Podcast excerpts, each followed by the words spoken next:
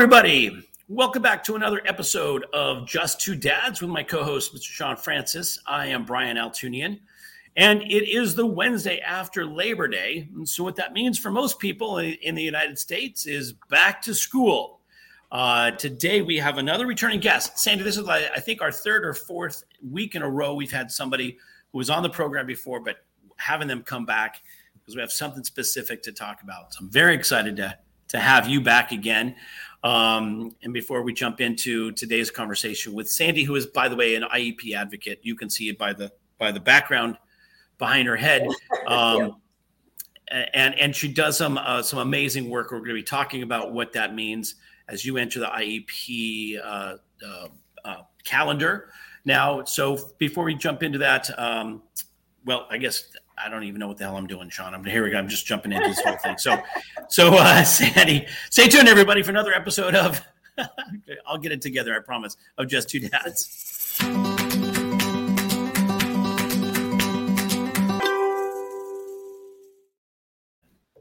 Uh, sorry about that. So, yeah, we had a little bit of technical difficulties, uh, which is which is kind of normal for us uh, because we we do this show live. Everybody, this is episode I want to say it's 145, but now I don't even I can't even keep count anymore. Shawn and I when I was uh, going through my calendar and and you invited me to be back on, I was so happy to see you guys again. And I realized that the last the first time that I was on your show, I think was on your 50th episode. Wow. Look at that. We're hitting milestones. Yep, we are. So thanks Amazing. Amazing. Great to great to have you back. Um, so if you're catching us for the first time, go back to episode 50 and see Sandy. we're going to revisit some of that, but uh, we're we're we're going to talk as if. And the great thing about having people back on the show is, and Shawn made this comment last week, is sometimes we're going to hear the same information, but it's going to sound different for some reason. Sometimes it just sounds different as we get seasoned and we start to understand this information, you know, better and better. And hopefully, for those that are that are joining us um, that'll be the experience as well. You're going to hear some new information. So I want to thank everybody if you're catching us live on Facebook. Um, thank you. Put your comments. Uh, we'll you know in the chat box there, and we'll it'll go along with the show. That'll end up on our YouTube channel at uh, We Are Just Two Dads. Um, I keep saying it. Our YouTube channel is Just Two Dads. Our email is We Are Just Two Dads at gmail.com. So if you're catching us on a, po- on a podcast outlets, whether it's Google or iHeartRadio or Spotify, or wherever, um, and you want to reach out to us, please send us an email at we are just two dads at gmail.com. And uh, if you're hearing us, uh, WSTX AM radio down in the U.S. Virgin Islands, thank you for making us a part of your listening day. Um, we appreciate you all. Thank you for for for listening in. Today's conversation is going to be uh, is going to be great because again, as we get back into um, into the school year, a new school, new maybe your your child has got some new accommodations ne- ne- uh, necessary to make their day at school more successful. Um, some folks don't even understand what an IEP is or what a 504 is or any of any of the required you know processes to um, to enable our our children who have some learning difficulties or some some uh, I don't want to call I hate calling them disabilities, but for lack of a better word, disabilities challenges. that challenges that make it difficult. Yeah. This is uh, accommodations that make your child's learning experience much more um, much more valuable. So we're going to get into that today. Before we jump into it with Sandy, who we love dearly, but not only is she an IEP advocate, but also bilingual. And so for our Spanish speaking community, it's such it's such an important um, uh, it's such a key factor in having somebody who not only understands the process but speaks language and communicates in such a way that empowers and informs our parents. So so glad to have you back on the show. Before we jump into it, Sandy, I'm going to throw it over to Shawn. Say hello. We're having a little bit of technical difficulties with Shawn's mic. So, um, but Shawn, besides the technical difficulties, you look fabulous. How you feeling? Maybe just a not. I wouldn't say defensive, but just you know, the issue is not my mic. The issue is the service that we use and um, I, I, will say to their credit, not going to mention their name because we, we're still happy with them to this point, and they're I, I'm actually on chat with them as we do this. So you too can create and host a podcast. Um, I am doing well and doing great. Um, I'm thankful. Um, a lot to be thankful for. It's been a very interesting year. And with that said, in terms of gratitude and everything, I want to send a. It's not belated because I obviously told her and showed her yesterday, but I want to send uh, happy birthday to my wife Laura. Yesterday was her birthday. Um, that always means something. It means twice as much this year. It's been um, an interesting one to say the least. Um, but um, I want to just jump right into uh, our, our time here today. Again, we've had um, a couple people that are returning to the show. Um, so we won't go down the usual road in terms of uh, your origin and where your superpowers come from. They can go back to episode 50 and see that. But uh, our guest today is someone who is, a, you know, an IEP coach, a warrior, an advocate, uh, and then some. And that is none, none other than Sandy Santeiro. Welcome, Sandy. Thank you, Thank gentlemen. You, gentlemen. Thank you so Thank much you so for, much having, for me. having me. And it and wasn't it only wasn't only 50th anniversary episode, but I was remembering that we, I was also a part of your um, Someday is Today Summit that you all. That's did. right. And that was That's right. That was so exciting to be a part of that, um, where you had just collaborators from all different walks of life supporting families and of those that have um, different needs in all aspects of their life. And I'm just so happy to be able to be a part of this and to contribute and offer my perspective as not only a parent of an autistic young man, but as an IEP advocate and coach, which is what kind of fuels my fire. So it makes me tick. And I that's awesome. They do. That's awesome. That's awesome. Thank you. Thanks, thanks for and thanks for mentioning that. Um, those those uh, segments are can also be found on our YouTube channel. If people want to go back and visit, that was from about, actually about two years ago during COVID when we wanted to yeah. make uh, give our our our guests who are service providers uh, to, to this community, which is the reason why we started this podcast to begin with. But a real opportunity. We do these segments and these episodes as a way for people to get to know you, get introduced. Sometimes it gives you a chance to talk about what you're doing. But that summit was really to give our service providers an opportunity to really share the work that they're doing. In some cases, they did PowerPoint presentations and mm-hmm. talked about the work specifically that they did. And so if you want to go back and see that on the YouTube channel, please go back and, and do that. So yeah, Sandy, we, we consider Sandy to, by the way, we refer to you all the time, Sandy, in our conversation with folks. Yeah, right. We have an IEP advocate, you know, East Coast. And so uh, we always talk about, talk about you fondly. Yes. So, so thank you. And, and, and, uh, and again, Shawn, I'll, I'll, I'll, let you go back to asking uh, Sandy a question, but yes, thanks, yes. Thanks. Yeah. So, you know, it's funny you were saying traditionally, you know, um, the first Tuesday after Labor Day, you know, kids return to school. Um, that's not the staple that it used to be, as we've seen. You know, there are different districts that go back in early August, but it's sort of the official end of summer, the begin of beginning of the school year, and the fall, uh, nonetheless. And so, we want to talk about um, from the perspective of preparation those that are new to a diagnosis, those might uh, that might be suspicious of a diagnosis but not know where to turn. For each of those people you know how do they go about preparing for the school year? What should they do? Where do they begin? Let's start with someone who um, may not have a diagnosis but there's a challenge for their child. In most cases i think and you tell me sandy what, what you think. I think that in most cases by the time a child begins school a diagnosis will more than likely have taken place uh, but in in the, in the event that that has not taken place, they begin they're beginning school, but they've kind of slipped through the cracks. Let's um, talk about both of those situations and start with those that may have not had one, and then move on to what you might do if there is in fact a diagnosis. Absolutely, and it's I love the fact that you pointed out that sometimes parents by the time that the, the, child starts school they already have a diagnosis either confirmed or brewing in the background or parents may be aware that there's something going on back in my day when I was a kid, I was the child that went undiagnosed my whole life. So I was just the troublemaker in school.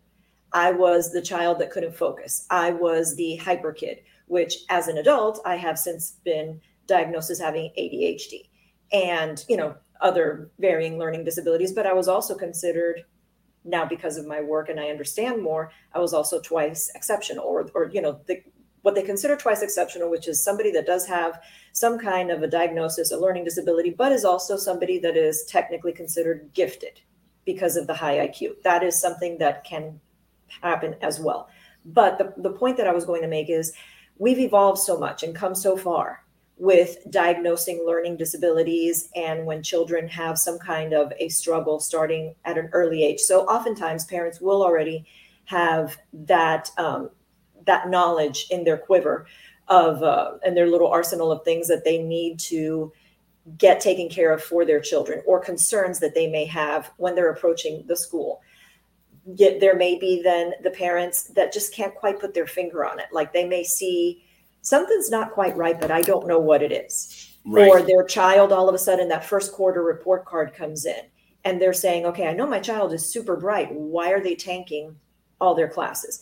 Either way, children in the public school system are entitled to services and supports and testing and evaluations from the public school system. And it is free of charge to all families. So, whether or not you already have a formal diagnosis or your child is struggling and you have a concern, as a parent, you have a right to address that with the school system and say, I'm worried about X, Y, and Z. I'd like to have my child evaluated to determine eligibility for special education services. You know, I want to throw something out there because I, um, I my oldest daughter, for folks who have obviously watched this show before, know my oldest daughter had learning disabilities. We had an IEP from the time she was in kindergarten through through uh, high school. But my my youngest child, who's now a junior in high school, who's 16, was diagnosed um, at the end of his freshman year with Crohn's disease. And so last year, um, and by the way, that Crohn's requires monthly in, infusions of medication mm-hmm. that he'll need for the rest of his life. Last year, he missed a lot of school, um, not just for the infusions, but for complications and kind of adjusting to medication. And so, you know, we were constantly getting notifications of, you know, assignments not turned in or late assignments or missed exams and all of that stuff. And so, you know, we were trying to, you know, we were staying on him and he, you know, he kept saying things like, you know, look, I was out. They had a substitute. That wasn't my fault. They haven't graded that. Like, you know, and at being in high school, you know, our kids in high school have a lot of reasons for why their work's Absolutely. not getting done.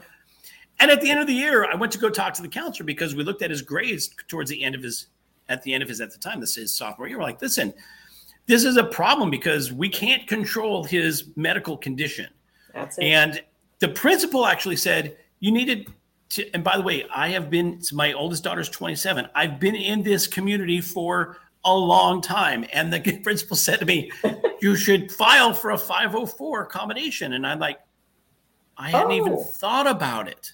Yep. And so for just for anybody who's listening, you know, whether it's an IEP or a 504. So in that, in his case, it just certain accommodations that the teachers all know he's going to miss. In fact, he's out today. He's out today with a stomach with, with, a stomach issue. Yeah, and so he's going to miss some classes. He's going to miss some exams. We need some accommodations for extra time for him to be able to turn his assignments in, for him to get notes to the classes that he misses, for him to be able to take the exams. By the way, for him to use the restroom and not be marked down for having to use the restroom either excessively or yep. an extended period of time because when you have Crohn's, it's a bowel issue. It's an irritable bowel, you know, part of the irritable bowel, you know, uh, diagnoses. And so it's a problem. And and I've been in this I've been in this community for a long time and I hadn't even thought, well, of course, anybody whose child is dealing with some medical issue um, or or any any kind of issue that's either diagnosed or or not, but consider talking to the administration about a 504, get a doctor's Absolutely. note supporting information, right? So that they can get the proper accommodations to allow them to have the success and not be penalized because they're going through something from a physical perspective. So Absolutely. I just wanted to, to, kind of bring that up, Sandy, because you're, you're bringing up such great points that some people yeah. don't even know. And even those of us they that don't. know don't even be, think you forget. about it. You forget. And forget. I think, and I think it's worth um, mentioning for the families that may be listening to this and they hear that we're throwing around the terms IEP, 504 plan. There's a difference between the two. And Great. IEP is an individual education plan. And it is, um, there are protections for it, and it's um, administered or governed by IDEA, Individuals with Disabilities in Education Act. A 504 plan is accommodations and its protections under the ADA, Americans with Disabilities Act. The difference between the two, they both provide for accommodations for um, you know supports within the academic setting. The difference is that the IEP requires uh, provides the child above and beyond just accommodations and supports. It provides them a service. somebody that is working directly with the student, either to provide academic supports, to provide a speech therapy, to provide an occupational therapy, to provide instruction in executive functioning skills, deficits for remediation in math, just anything that that someone is actively working with your child to teach them a skill, that would fall under the IEP. Now, the difference between the two is is primarily that. It's it's the service component.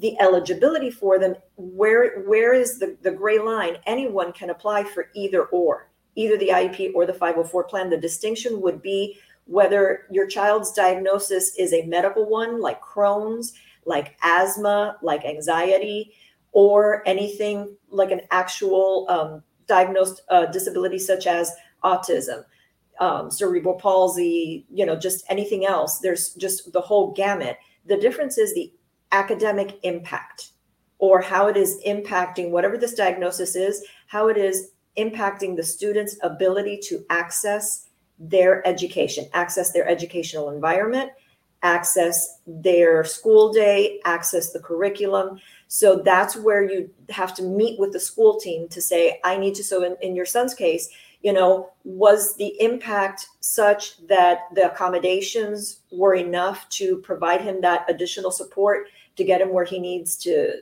to be? Or was he requiring somebody to actually work with him to teach him that skill? So that's you know the difference between the two.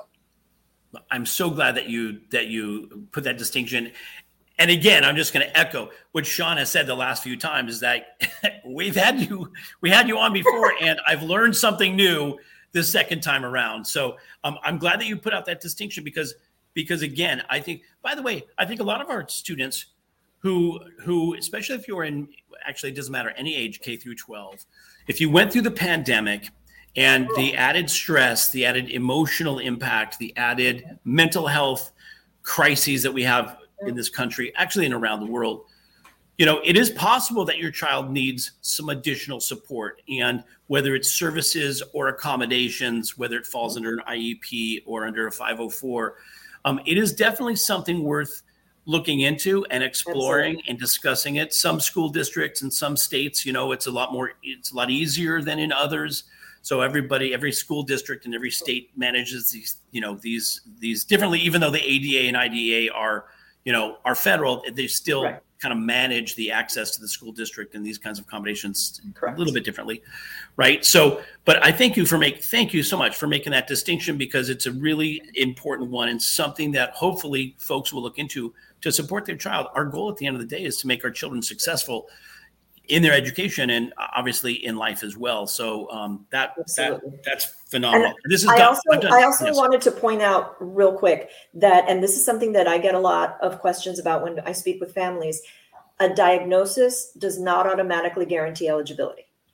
So, and there is a difference between a medical diagnosis and its academic impact. So, again, I am encouraging families. So, just because your son had that medical diagnosis of Crohn's, once you and your family said, to, reached out to the school team and said, listen, we're realizing that our son is really struggling in these areas. We'd like to have a meeting to discuss this and determine his eligibility. It's still a team decision, and there are steps and procedures to go through to determine whether or not your child meets the eligibility criteria. So sometimes I'll have a family that'll approach me and say, My son's autistic. Why are they denying that he needs an IEP?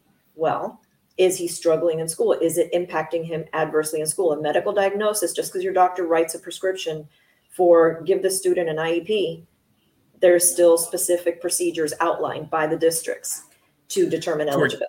For, sure. We we in our case we got a doctor's note and mm-hmm. we submitted that, and then they sent us the you know 504 paperwork, paperwork and they have to you know they have to talk to the teachers and then talk about what that would look like and then they're going to call us into a in for a meeting to talk with all about to all of the teachers about what that would look like for exactly. um, for Blake's situation. So yep. so yeah, this is again such great information for you know for for us and for people to know that you know how to be advocates and the thing i love about Absolutely. about the work that you do sandy is that is that you operate as an advocate for for families um, and help and people can hire you for your services and you know access your site i'm going to put your site up on the screen and we'll put it in the in the chat as well. So Sandy Santero dot com Santero. That's the that's the English uh, translation of Santero.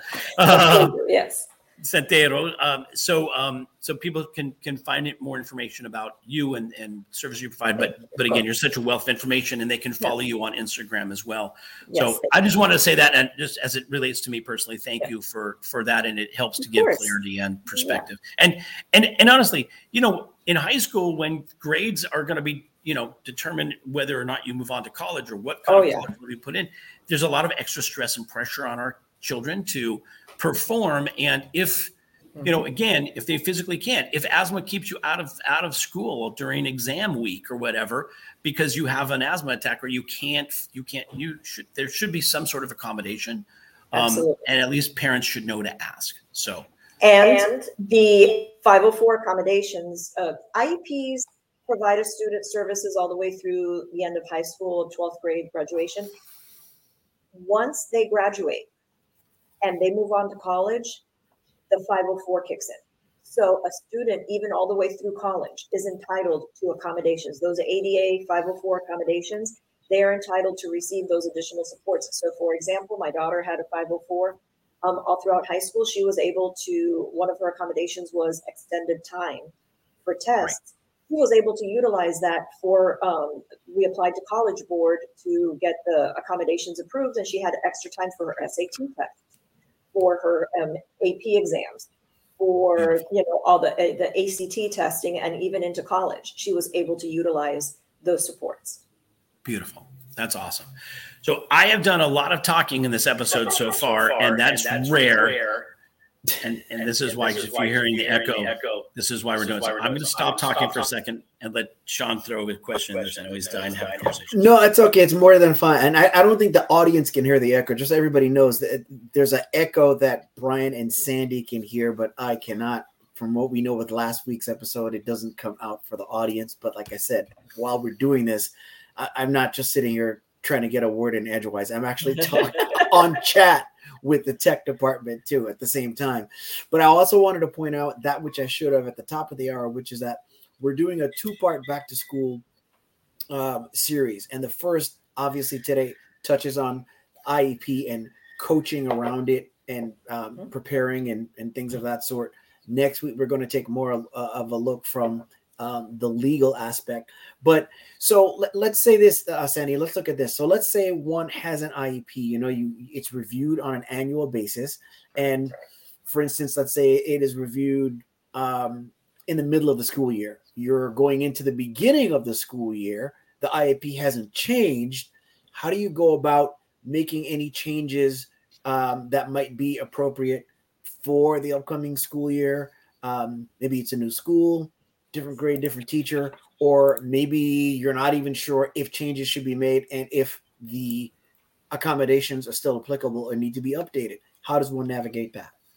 So I'm glad you brought that up because part and parcel of the way that IDEA is laid out within the IEPs is that there are procedural safeguards or there are rights that the families, the parents have um, within the process. One of them is the annual review. That is a requirement that the school team is required to at least once a year review these plans and make amendments, make updates um, according to the student's progress, see what's still applicable, what needs revision. However, another aspect of that is that part of the parents' rights is that they may call a meeting at any time they see a need. So you are not obligated to hold and, and have to wait till that, you know, 30th of March comes around to be able to have that meeting. If you have a concern at any other time, I encourage families to reach out to their school team. At the beginning of the year, one of the things that I love um, to encourage all of my parents that I work with is to sit down and take stock of what happened not only over the end of the school year, but what took place over the summer you know, depending on what your child's age is, especially when we're talking about the elementary age kids, and depending on the nature and the severity of what diagnoses they have going on. Sometimes you may have noticed a regression over the summer. Sometimes you may have noticed that your child has really developed a new skill and has made some great strides and, and make gains. So just, you know, start a note, a notepad of, you know, what are your concerns now based on what happened over the summer, what happened over the course of last year, and how is this relevant to moving into the, this coming school year. Then pull out that IEP. Every parent should have a copy of your child's IEP. If by any chance you do not, ask reach out to the school team, ask them to email you a digital copy and take a look over it read through it because the goals that are written for your child's IEP should be written in a way in which every parent should be able to read it and clearly understand understand yeah. what it is that they're working on what your child needs help with what the end goal is to try and how are they going to measure that progress what are they going to consider a win and is this still applicable if there's something there that doesn't jive or that you feel needs changing reach out to your child's school team and say listen you know, I know school just started, but within the next couple of weeks, I'd like us to look at calendars. Let's set up a time that we can meet because my concerns are, and just lay out your top three concerns, just list them by bullet points. And another point to, um, I think, is also worth noting at the beginning of the school year, even if you don't feel that anything needs changing just yet, you're okay with sitting around and waiting until the end of the first grading period or what have you do not automatically assume that every student working or, or, that every staff member that works with your child has seen right. their IEP or their 504 plan. Reach right. out to them. I encourage every family member, not just at the open house when you bump into the teachers, but wait a couple of right. weeks and reach out to them by email and not just the homeroom teacher. I'm talking the PE the PE coach, the music teacher, the art teacher, the librarian, anyone any staff member that works with your child give them a shout out and say, hey, by the way, did you rec- know that my child has a 504 plan? Here's a list of their accommodations that they may need access to in your classroom. Yeah, brilliant. Uh, I think that's a. I think that that's a that that's a great idea and a great reminder for folks. You know, sometimes where we take this, you know, in a, a, little bit passively as parents, you know, unless we're really on top of our kids and their homework and their assignments and everything. I will say this: with you know, one of the benefits of the pandemic was not only not only remote learning, but also the implementation in many schools of, of um, things like called Schoology and other services and other yeah. platforms where, you know, assignments are are put out there. Parents can have access to it so they know what the child's supposed to be doing and then enables a child to upload or or you know to to turn in their assignments uh, electronically.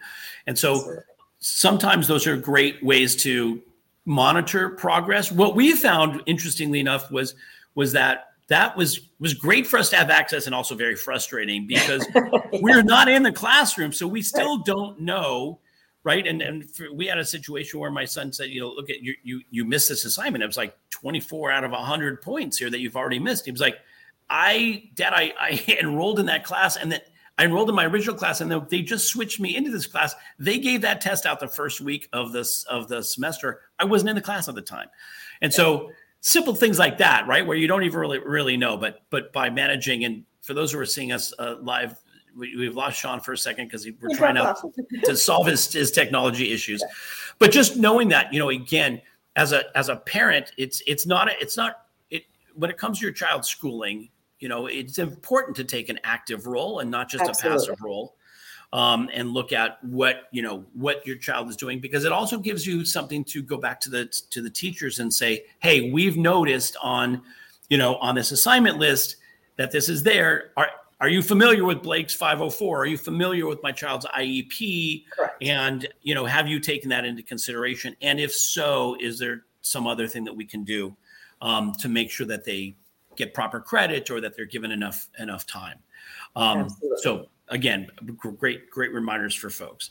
And Sandy, are you seeing now that we're again back in school? And to Shawn's mm-hmm. point, you know, not everybody starts, but by the time Labor Day comes around, most schools are back in right. session in the fall. Have you found after this in now us living in this post-pandemic world, have have things changed in the IEPs and in 504s for families, you know, to accommodate things that maybe we didn't see prior to the pandemic? There have been significant changes. The world of special education has long had challenges. Sadly, the pandemic, as with many other aspects of our life, have heightened some of those challenges and in many cases made them worse. Um, we have seen challenges in uh, staffing where you know yeah. the teachers and the support staff are just not there so you may have a student who has an IEP that requires all of these specific services, including sometimes a student that needs the one on one paraprofessional aid. that is working sure. with them, the one on one aid. And yeah. the school is trying desperately to fill that position, and people are just not applying. So there's challenges from a perspective of personnel, but there's also been challenges from the perspective of the student and the way that our society has slightly shifted, where not having continuous access to the educational environment for the past, you know, for, for that year and a half, two years, has made some significant impact, not only academically, but socially as well.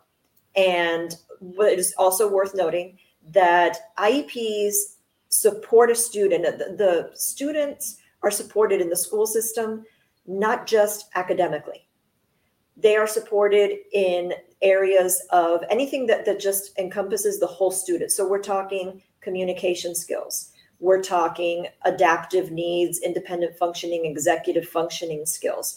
We're talking um, social and emotional skills. Yeah. Then we're talking communication. We're also talking the, the the health impact, like in the case of your son or any other students that have um, healthcare needs. So yes, there there has been um, a significant impact. But at the same time, there is also, which I think is a, a, a good thing, has been a heightened awareness of these issues. And when you are, knowledge is power. And when you know that there are issues in these areas, it gives you an opportunity to say, how can we fix this? And let's think outside the box creatively to resolve some of these situations. So, you know, if we've got a school that has no speech pathologist on staff because they just cannot fill that position, yet we still have, you know, 75 students that require those speech services, then what other outside the box solutions can we have? So, can right. we add some additional services where the parent is taking the student to their private SLP or speech pathologist and have the district help cover some of those costs? Or is the district potentially hiring people?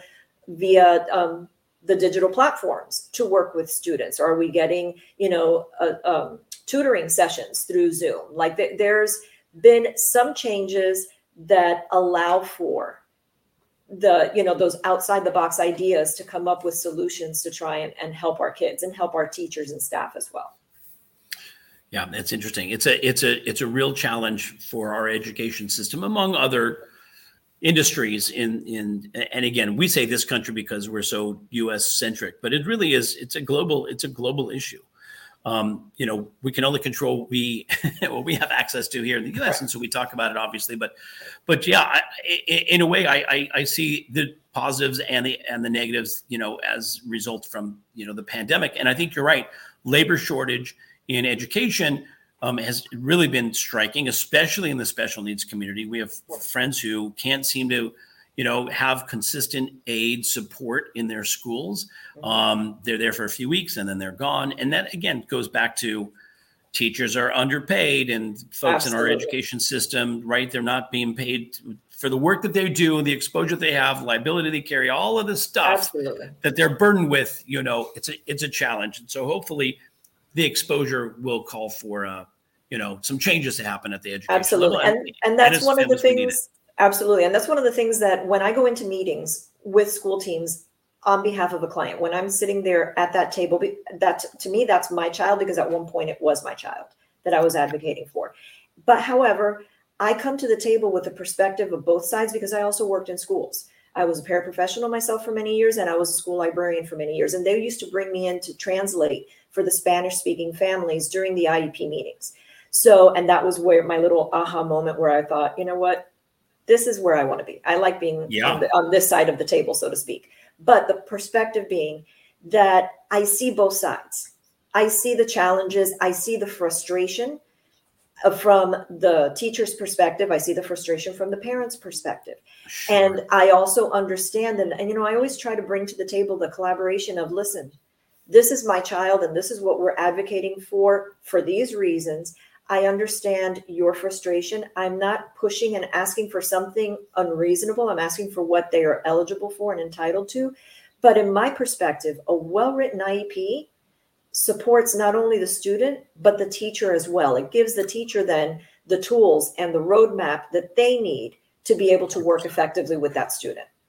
Absolutely. I mean, that's at the end of the day, a, a successful learning environment is both the student and the teacher. Um, it, it, really does. It really does make a difference. So and the parents um, as well. Of course, yes. Yeah. Parent support. Yeah. we can't be in the classroom, but you know, right. again, uh, the parent support. But but you know, if you've got if you've got the parent and the student, but you you have a disassociated or disenfranchised teacher, not going to have a successful. All three have to be committed to a um, to the endeavor. Otherwise, two Absolutely. of the three is not doesn't work. Even if you have the student and the teacher, but you don't have a supportive parent, or you've got parents that care or parents that are involved, it does it does not you know not give the child the ultimate, ultimate uh, opportunity, for, success. for success. I was going to say, um, Sandy, and I, I think you might have touched on this early, um, earlier. I know we talked about it last time, but one of the things that I think is so um, such a daunting daunting thing for one to face, especially the first time um, they're dealing with an IEP, which is one, they can sign that when they want. There's no deadline or anything. And obviously, when you first sit in a room where they, you know, you're hopefully not a single parent, then if you are, you have a family member that can work as a team member um, with you and sit there by your side.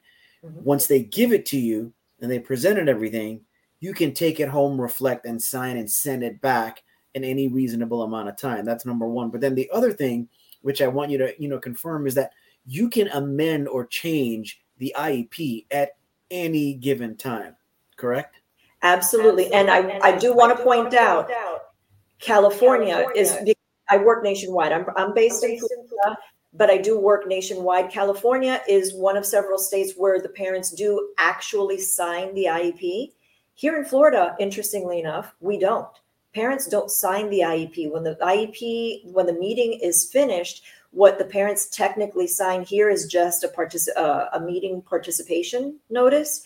However, the the end is result is the same in which if the parents are not 100% satisfied you still at any point have an opportunity to put a pause on everything and say i'd like to keep this in draft mode let me take this home let me reflect on it let me think about this let me read through this let me make sure i understand everything let me make sure that my concerns are answered that my concerns have been validated that they've been addressed and that i am in agreement with this plan before i agree to let you finalize this document for my child.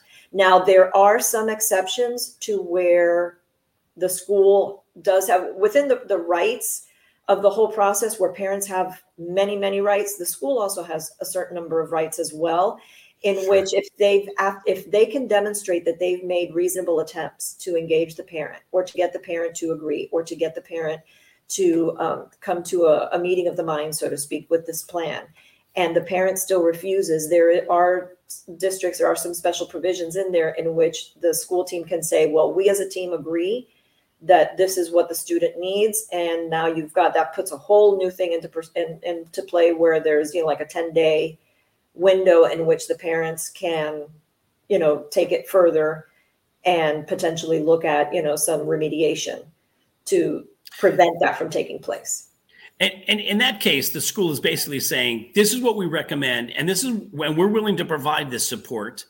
And you know, we're we're we're making this commitment in a way, it's kind of a CYA for the school because like, then the parent can't come back and go, you know, my child didn't succeed because of something that you did or didn't do, right? In a way, they're like, look, we we put all these accommodations together, we put all of these recommendations forth, and you, as a parent, did not, you know, ad- adhere to this or or accept it, and so. Mm-hmm. I mean, unfortunately, I hope that that's a very rare situation. I mean, it ha- it it happens sadly more often than you think. However, mm. there the point being, and I keep saying the point being, but at the end of the day, the parents have an equal voice. The parents are yeah. an equal member of the IEP team. It is very intimidating, as as Shawn pointed out, when you're sitting across the table from the academic professionals that work with your child and you're confused you don't understand you know what's going on and what it is that they're talking about it's intimidating and more often than not parents will sit back and just nod their heads and agree to whatever the school team is saying not recognizing that they have an equal voice in this process and in the procedures. And they have opportunities to provide their input to ask the questions. And when you do have a disagreement you know there are remediation there are uh, options out there for you. But the key takeaway for all of this is, in my opinion, documentation. If the school team is covering themselves by documenting this is what we're recommending, the parent is refusing to sign it. Parents, the flip side of that is if you have requested something that the school team disagrees with, then you specifically request, can I please have that in writing? That I requested X and you denied that, or you said that you didn't agree, and give me cite chapter and verse as to why. Yeah, and I think that that's that that's an important thing. And we talk about this uh, this aspect, what I'm about to mention, uh, quite frequently on in our episodes. That would depending on how long it's been since the child's been diagnosed. You know, parents process this information, and you know, there's so many emotions and so many things that a parent goes through. That if you're if you're close to diagnosis, and then you're sitting in an IEP meeting, and you're still processing like what did I do wrong? What did the doctors do? Oh, like, and you're still thinking like all that. It's yeah, totally for sure. Emotional. Yeah. And then, and then the school is like, oh, this, this is what this child needs. And you're like, well, uh, sometimes it's just overwhelmed. So the yes. idea that what you've said is that not only do you have a voice in it, but you don't have to take it all in and and and don't have to be forced to sign anything right away. And even if you did, you can come back and revisit absolutely with the clear, you know, clear mindset.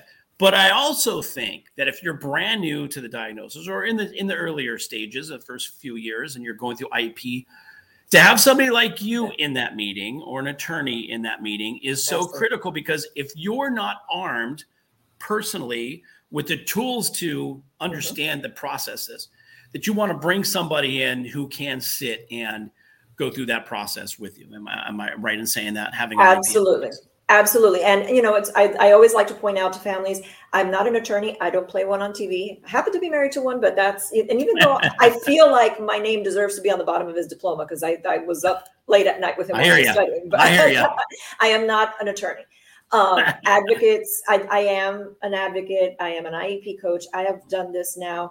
I started my, my, I started dipping my toe into this world 18 years ago when my son was a little boy and I sat at that first IEP meeting trying to get a plan in place to help my child who was struggling in school. And I was told, okay, yeah, he's got the autism diagnosis, but he's not messed up enough to qualify for an IEP. Those words almost took me out. I'm oh, Cuban, oh, so I was very grateful that my husband was sitting next to me because he kept me from flying across the table and scratching out eyes. but yeah. it was it was just such an emotional thing, and and that was the first. It was an aha moment for me. Like this, no, the, no, they did not just say that. And what do I not know about this? So that's yeah. when I first started diving into this world. And you know, I realized, okay, there's that's where I first learned there's a difference between a medical diagnosis and educational eligibility and I, you know, started diving into this and, and learning, you know, and all the different continuing education courses that I could take and, and mentorships and, and things. And I'm always striving, always learning. I've done this now professionally for eight years, where I've hmm. worked with families. After working in the school system, I said, you know what, this is where I want to be. I want to be on, on this side of the table. But again, going back to the parents' rights, one of the things that, that are is you know clearly outlined as a parent's right is that you're entitled to bring whomever you wish to these meetings with you, whether it is your best friend to hold your hand and keep you calm, whether it is your child's grandmother, whether it is your private speech pathologist or your private ABA therapist, or an advocate like myself, or you know, if, if things really escalate to that degree that you feel that you need legal representation and you'd like to get a, a special education attorney, then absolutely, th- those are rights that the parents have in this process when I work with families and I am at that IEP table with them, whether it's virtually through the camera or whether it's literally sitting shoulder to shoulder at that table, it gives the parents not only am I able to coach them behind the scenes to let them know this is what to expect when you get to the table. This is what, when you told me that these are your concerns, this is where I agree with you, and this is where I think we need to kind of our game plan, how we need to approach this, versus, you know what, this is really not you know educationally relevant and there, there's going to be a difference here where we need to just kind of dial this back a little bit. But i can also be the one to ask the questions. Let the parents sit back and be mom and dad. You know Yeah. they get emotional at that table and that's okay i can jump in and for lack of a better phrase take the heat for a little bit to make sure that everybody is being heard that the parent is being heard that the questions are the, the hard questions are being asked but to also make sure that that parent is understanding everything that is being um, said to them and being proposed Uh, Sandy, we, we make it sound like the IEP meeting is an adversarial meeting. You know, there's always, you know, people sitting on opposite sides of the table. It's really more of a just a negotiation where there's a win-win, right? It's, It it's not should be. really It it, can be be. adversarial, but it shouldn't Right. be adversarial. It shouldn't be. And that's one of the things that I, you know, and there are many advocates out there and, and there are those that have had that really go sideways and things Mhm. can go sideways. My approach, and it's not to say that it's never happened to me as well. My approach when I first go into these meetings is collaboration. Collaboration. We're here for Will, using my son as an example. We're here for Will, but I'm also here for Miss Jones and Miss Clark and Miss Sanchez, who are his teachers, because I want to make sure you guys have the tools that you need to be able to support my child. And let's work together. I want you to understand what it is that mom is saying that she needs for her child and what she's seeing. How can, you know, do you guys see this at school? Let's work on this together. How can we come up with a good, solid plan to help both sides? But communication is key. Yeah, yeah, that's Yeah. yeah. and I think that that's the the goal of an IEP meeting is always collaboration, but it can and it can have some adversarial perspective. And I also think you know that there's some education that has to occur at that table as well, because Mhm, sometimes parents don't know like what the marker is for determining success at at that age, appropriate you know appropriate for that age, or what determines you know Absolutely. a goal and how you set that goal Yep. and how you get there. I remember sitting through Jordan's IEPs and like, well, we'd like Jordan to, to complete two two full sentences, and I kept thinking, Mhm. Is that it feels like a low standard? like, is that is Right. that going to accomplish ultimately what we're trying to do to get her to have her have Yeah. some success? And Absolutely. And, you know, the whole purpose of, you know, there's the purposes and findings of IDEA, and it's to provide a child with a free and appropriate public education. And it's a whole little beautiful paragraph, but the end of that paragraph says to prepare a student for further education, employment, and independent living. And that is really the key to the whole thing. And so, in your case, where you're talking about Jordan and you're trying to come up with a goal to get her to write two sentences, for many families, for many students, it's about the academics and they're reading two grade levels below, or they're struggling with, you know, polynomials, or they're struggling with speech um, articulation skills.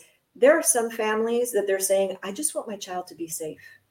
Yeah. I just want my child to be able to manipulate the water fountain at school.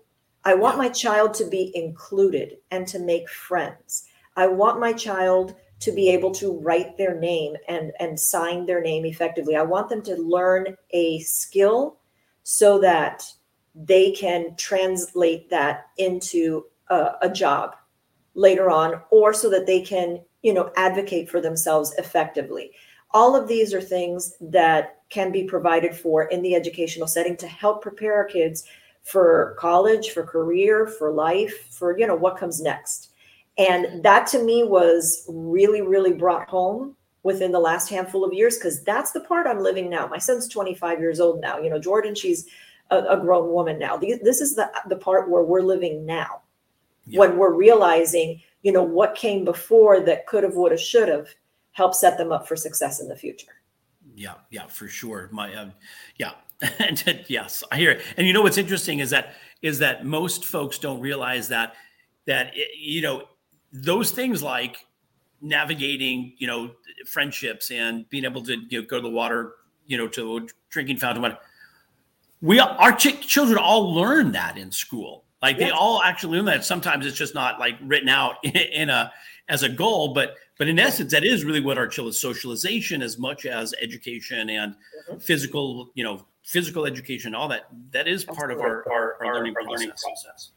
that's the other thing I just thought of too, which is, you know, those that follow the show and are familiar with Brian, and I know that we work in financial services, and one of the things that we cover is um, working with um, estate planning attorneys mm-hmm. to put together uh, estate plans. And when it comes to a will or trust, a special needs trust, people forget you can get as specific, can and should get as specific as you want to when putting those together. IEP is no different in that regard.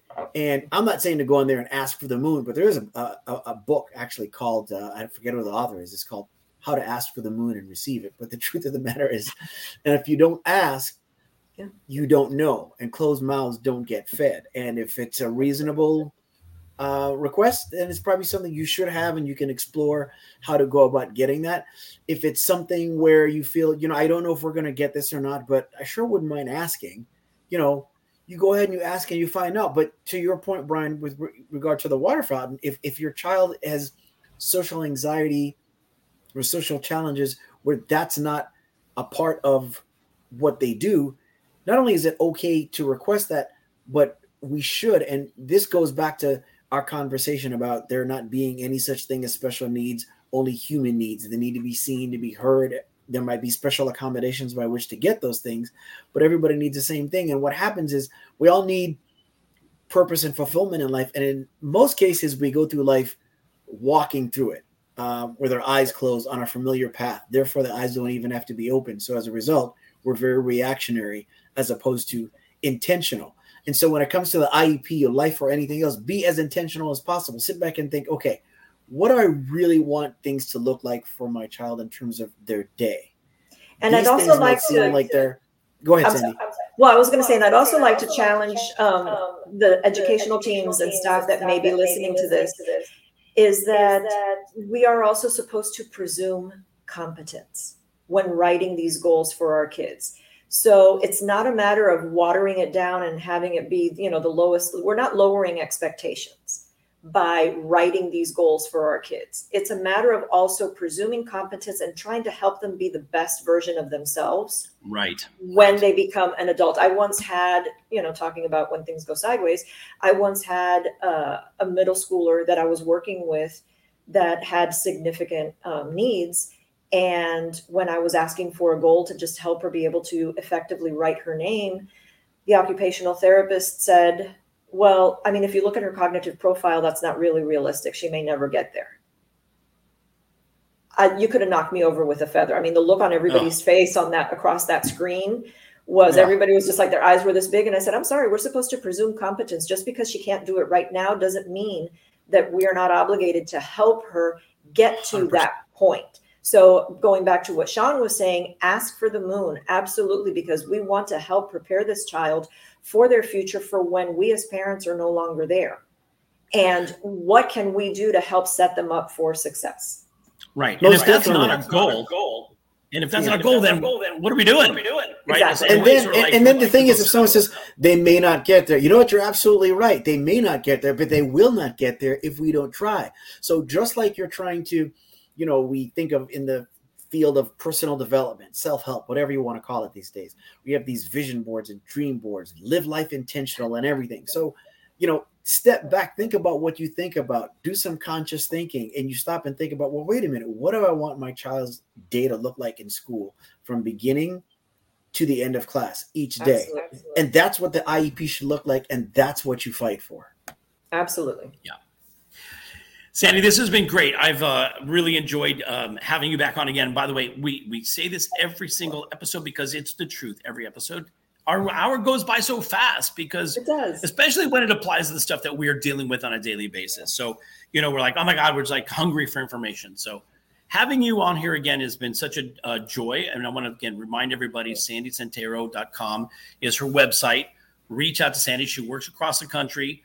Um, she's a phenomenal advocate, and uh, and especially if you have folks who who their main uh, primary language is is Spanish, uh, you definitely want Sandy's support because um, this should be a collaborative effort, no matter what language you speak. Absolutely, your child is entitled to an education in this country, um, no matter what. And so, reach out to Sandy uh, and get some support. So, um, and we're gonna we're gonna wrap by we're gonna ask you a question, uh, Sandy, that we ask everybody at this stage. Um, always so ready. We, and I, I, always love yeah. collaborating with oh. you guys and, and having this chance to chat with you guys. So come on, hit me with it. What is it? well, this is the portion of the show where we always ask. Um, you know, our ability to change the world is tied to our ability or our willingness to change ourselves. So, with that said, give us just one example of a thought or a belief that you once felt strongly but now no longer believe to be true. I'm curious to see if the answer is the same as it was last time. I don't, I don't remember, remember, what I what said, I last, said time, time, but I will, but say, I will say for a fact that one thing that that has uh, come to my forefront within the last handful of years is that I no longer believe that I alone cannot make a significant impact in this world because I absolutely most certainly can. I not only going when I think back to the students that I used to work with in school, the kids, you know, you know, friends of my children that I when I volunteered in school when I was the team mom on the track team, um, you know, people in my community that I have helped um, organizations that I've partnered with through this um, world and, and the many students that I've helped as an advocate around the nation. Um, you know, I, I just recently last year had a couple of students that I worked with ever since they were in elementary um, school, graduate high school. Hmm. And to know that they have made it, to know that they graduated high school and are starting off their, their college careers, that just, you know, I have to sit back and think, I, you know, I touched those lives and I absolutely can make a difference. And having opportunities like this, when you also graciously invite me, you know, into your platform and, and into your worlds to have this opportunity to to speak to so many other families, you know, that this it lights my fire. I really oh, makes me tick. Yeah. That's beautiful. And it's a blessing for us as well. So when we get value out of it, selfishly, we get a lot of value out of this as well. Um, and I'm so glad that it will have an impact and it is meaningful and you do make a difference. You've made a difference for me personally, this episode, and, and we always say, like, if it's, if anything that we do changes one life, um, then that's, then that's the place to start. So um, thank you so much, Sandy. And uh, thanks as, again as for wrap, having me, guys. Yeah. So and, and I have to say, Shawn, feliz cumpleaños to to Laura. Um, yeah. You know, yesterday was your wife's birthday. Today's my daughter's birthday. So they're fabulous ah, Virgos. So. Ah, Virgos rule. I'm the 20th, so we we, okay, we love okay. we love that. Thank you so I, much. I miss it. I miss it by a couple of days. So that's awesome. So I just want to uh, thank thank you and and and don't go anywhere just yet, but but I want to thank everybody for um for listening in. If you're catching us on podcast outlets, or if you want to see this again or replay, or you want to see something um, go to our YouTube channel at, uh, at Just Two Dads and um, send us an email. We are just two dads. It's all one word. We are just two dads at gmail.com. And um, yes, I know I was getting there, but uh, for dads, Shawn and I hold a uh, uh, host a, a, a, dads dads of special needs children. We do a uh, we do a support group called the Den. We meet on Zoom every two weeks on a Sunday morning talk about these kinds of things that are, you know, that we're all going through as men. It's a little different perspective than what our moms go through. Um, so join us. Uh, there's a link on the page on the uh, on the screen. I'm sorry, and also in the in the show notes to join us. Just fill out the form. There's no fee to join us. Join and be in conversation with us. I want to thank Billy Footwear, who creates adaptive footwear for our children that have difficulties putting their shoes on. Um, uh, they're it's a phenomenal organization, and uh, and Billy Price, the founder of that company, his story alone is worth uh, visiting BillyFootwear.com. So I encourage you get ten percent off if you um, if you do. We put that up in the uh, chat. Shawn put the link in the chat. Click on the link; it'll be there um, for you to get ten percent off any purchase at Billy Footwear. Billy Footwear, the Den. We are brave together. Mom's got a support, uh, the mom support group. They're doing a 5K event on September 23rd. So register for that at We Are Brave Together.